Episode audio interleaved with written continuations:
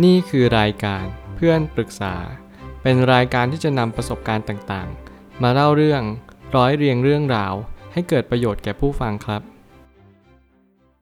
สวัสดีครับ ผมแอดมินเพจเพื่อนปรึกษาครับ วันนี้ผมอยากจะมาชวนคุยเรื่อง หนังสือ Stillness is the key ของ Ryan Holiday ต้องบอกก่อนว่าหนังสือเล่มนี้เป็นหนังสือเล่มเล็ก ที่เป็นไซส์ขนาดพกพา ผมเชื่อว่าทุกคนสามารถที่จะซื้อหนังสือเล่มนี้ และพกพาไปได้ทุกที่เลย ที่คุณต้องการอยากจะอ่านหนังสือเล่มนี้ได้ตลอดเวลา แล้วผมเชื่อว่าหนังสือเล่มนี้จะเปลี่ยนชีวิตคุณทั้งด้านความคิดจิตใจ แล้วก็ความสุขในระยะยาว เมื่อไหร่ก็ตามที่เราหยิบหนังสือเล่มนี้ขึ้นมา คุณต้องบอกกับตัวเองว่า คุณต้องเปิดใจจริง ๆ คุณต้องเปิดรับความรู้ใหม่ ๆ ความสดใส ความซาบซ่าน หรือว่าอะไรก็แล้วแต่ที่เรารู้สึกว่าเฮ้ยชีวิตมันมีอะไรมากมายกว่าที่เรารู้เรื่องเยอะ เพราะว่าหนังสือเล่มนี้เป็นหนังสือแนวปรัชญาที่คนเขียนได้มี แรงบันดาลใจจากอาจารย์ที่เขามีความรู้สึกว่า เออ นี่คือความจริงและเขาก็หารายได้ โดยการเขียนหนังสือ โดยการพูดสัมมนา ให้กำลังใจผู้อื่นโดยแนวคิดของปรัชญาต่างๆ ไม่ว่าจะเป็นมาคัสเซเนกา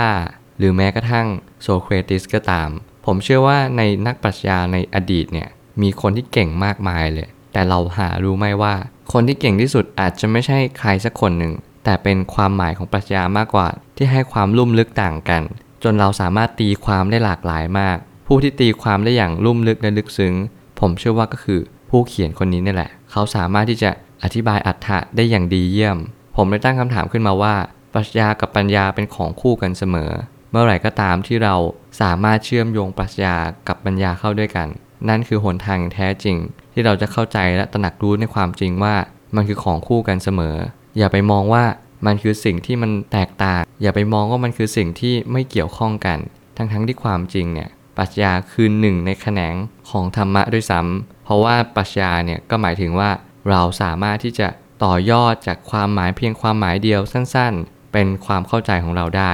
จากชีวิตจากธรรมชาติ หรือแม้กระทั่งจากสิ่งที่เราไม่เข้าใจมัน ความสงบนิ่งหาใช่ความนิ่งที่แท้ไม่ หากใจนั้นยังไม่มั่นคงเหมือนดั่งหินผา เมื่อไหร่ก็ตามที่เรารู้ว่าความสงบนิ่ง ไม่ใช่สิ่งที่ความสงบนิ่งอย่างแท้จริง เพราะว่าความสงบนิ่งอย่างที่ผู้เขียนเนี่ยได้กำลังอธิบายก็คือ เราจะต้องนิ่งจริง ๆ เราต้องนิ่งจากจิตของเรา ไม่ใช่นิ่งจากกาย เมื่อไหร่ก็ตามที่คนหลายคนอาจจะไม่เข้าใจว่า เฮ้ย เรากำลังนิ่งอยู่นี่ว่าทำไมหนังสือเล่มนี้บอกว่าเราไม่นิ่งนะ เรากำลังกังวลหรือว่าเรากำลังที่จะฟุ้งซ่าน ซึ่งสิ่งที่ผู้เขียนกำลังสื่อก็คือ เราต้องนิ่งจากจิตจริง ๆ ไม่ใช่นิ่งแค่กาย ไม่ใช่แค่นั่งเฉยๆแล้วเราก็บอกว่า เฮ้ย เราเป็นคนนิ่งแล้วนะ ฉันเป็นคนที่สามารถที่จะจัดการทุกสิ่งทุกอย่างได้ อย่างสงบนิ่ง ซึ่งอันนี้เป็นความเข้าใจผิดอย่างมหาศาล เพราะว่าคุณจะไม่รู้จักตัวเองเลยว่า ความนิ่งจริง ๆ ที่คุณยังไม่เคยสัมผัสมันเป็นยังไง แล้วเมื่อไหร่ก็ตามที่คุณได้สัมผัสมัน บอกเลย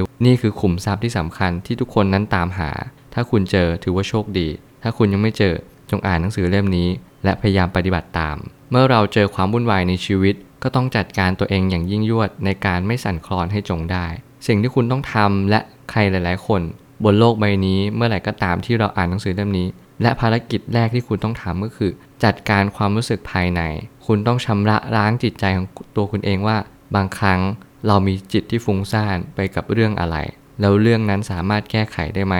เราสามารถจัดการอะไรได้บ้างหรือเปล่า ถ้าเราไม่สามารถจัดการได้ คุณจะต้องมีการจัดการอารมณ์ใหม่ คือเป็นการที่รีนิวความคิดใหม่ทั้งหมดเลย เราสร้างจุดที่เรียกว่าจุดสมาธิ การที่เราตั้งมั่นกับอารมณ์เนี่ย เราจะเรียกว่าสมาธิ มันเหมือนกับเป็นตัวที่ทำให้เราได้มั่นคงกับอารมณ์ใดอารมณ์หนึ่ง แล้วเราก็จะตระหนักรู้ว่า เฮ้ย กับการที่เรามั่นคงกับอารมณ์เนี่ย มันก็คือการที่เราสามารถที่จะจับจุดอยู่ที่อารมณ์ในอารมณ์หนึ่งได้ สมาธินั้นก็จะเกิด ความนิ่งมันก็จะเกิด ขึ้นจากตรงนั้นเลย กระแสน้ำที่ไหลเชี่ยว เราก็ไม่ควรจะเอาเรือไปขวาง เหมือนอารมณ์ที่ซัดสาย ก็จงตามดูอารมณ์ไป นี่คือความจริงอีกข้อหนึ่งอย่างเช่น เรากำลังมีจิตที่วุ่นวายมากๆเลยสมมุติเราเจอปัญหาเรื่องอะไรสักอย่างหนึ่งในชีวิต แฟนกำลังบอกเลิก เราไม่สามารถที่จะทำให้มันหยุดนิ่งได้ แน่นอนว่าเราต้องปล่อยใจไปก่อน โอเคฟุ้งก็ฟุ้งไปเลย เราพยายามอย่าหักห้ามใจ เพราะถ้าเราหักห้ามใจตอนนี้ บอกเลยว่าปัญหามันจะยิ่งมหาศาลมากยิ่งขึ้น เพราะว่าคุณจะไม่สามารถจัดการมันได้ อารมณ์ที่รุนแรงคุณอย่าเพิ่งไปทำอะไรมัน เป็นเพียงแค่ผู้ดูผู้รู้ ผู้ตื่นนะแล้วก็ผู้เบิกบาน คุณจะทำให้ตัวเองได้รู้และตระหนักรู้จริงๆ ว่า อารมณ์ที่รุนแรงนั้น เกิดมาเพราะว่าคุณเข้าไปยึด สิ่งเหล่านี้มันทำให้คุณขาดความเข้าใจความเป็นจริงว่า ความนิ่งเท่านั้นที่จะชนะทุกอุปสรรค และนี่ก็หนทางที่แท้จริงของโลกใบนี้ สุดท้ายนี้ธรรมะกับศาสนา ย่อมสอดคล้องกันไม่ว่าลัทธิใดหรือความเชื่อใด ทุกสิ่งย่อมเป็นหนึ่งเดียวกันเสมอ ผมอยากจะชื่นชมผู้เขียนคนนี้มากว่า ผมชื่นชอบและติดตามผลงานคนนี้มาเสมอ และสิ่งที่สำคัญ ผมชอบในการที่เขาเปรียบเปยแต่ละลัทธิหรือศาสนาเข้าด้วยกันว่า ทุกศาสนาย่อมสอนเหมือนกัน มีความเชื่อมโยงการรีเลทกัน แม้ความหมายอาจจะเหมือนกัน แต่คำนั้นเปลี่ยนแปลงไป คุณอาจจะเข้าใจความจริงข้อหนึ่งว่า เราอย่าเพิ่งไปแปลผันหรือว่า ไปแปลเปลี่ยนความหมายมัน จนกว่าเราจะตระหนักรู้ว่าความหมายแต่ละลัทธิหรือศาสนา สอนเป็นสิ่งเดียวกันว่าความนิ่งสงบเนี่ยแหละ เป็นสิ่งที่เรียกว่าชัยชนะของยุคปัจจุบันนี้ คนหารู้ไหมว่าความนิ่งความสงบ เป็นสิ่งที่ทำให้เรารู้จิตใจของตัวเองมากที่สุด ผมจะเปรียบเปยในแบบนี้เสมอว่า จิตเปรียบเหมือนน้ำถ้าเราจิตนิ่งเพียงพอ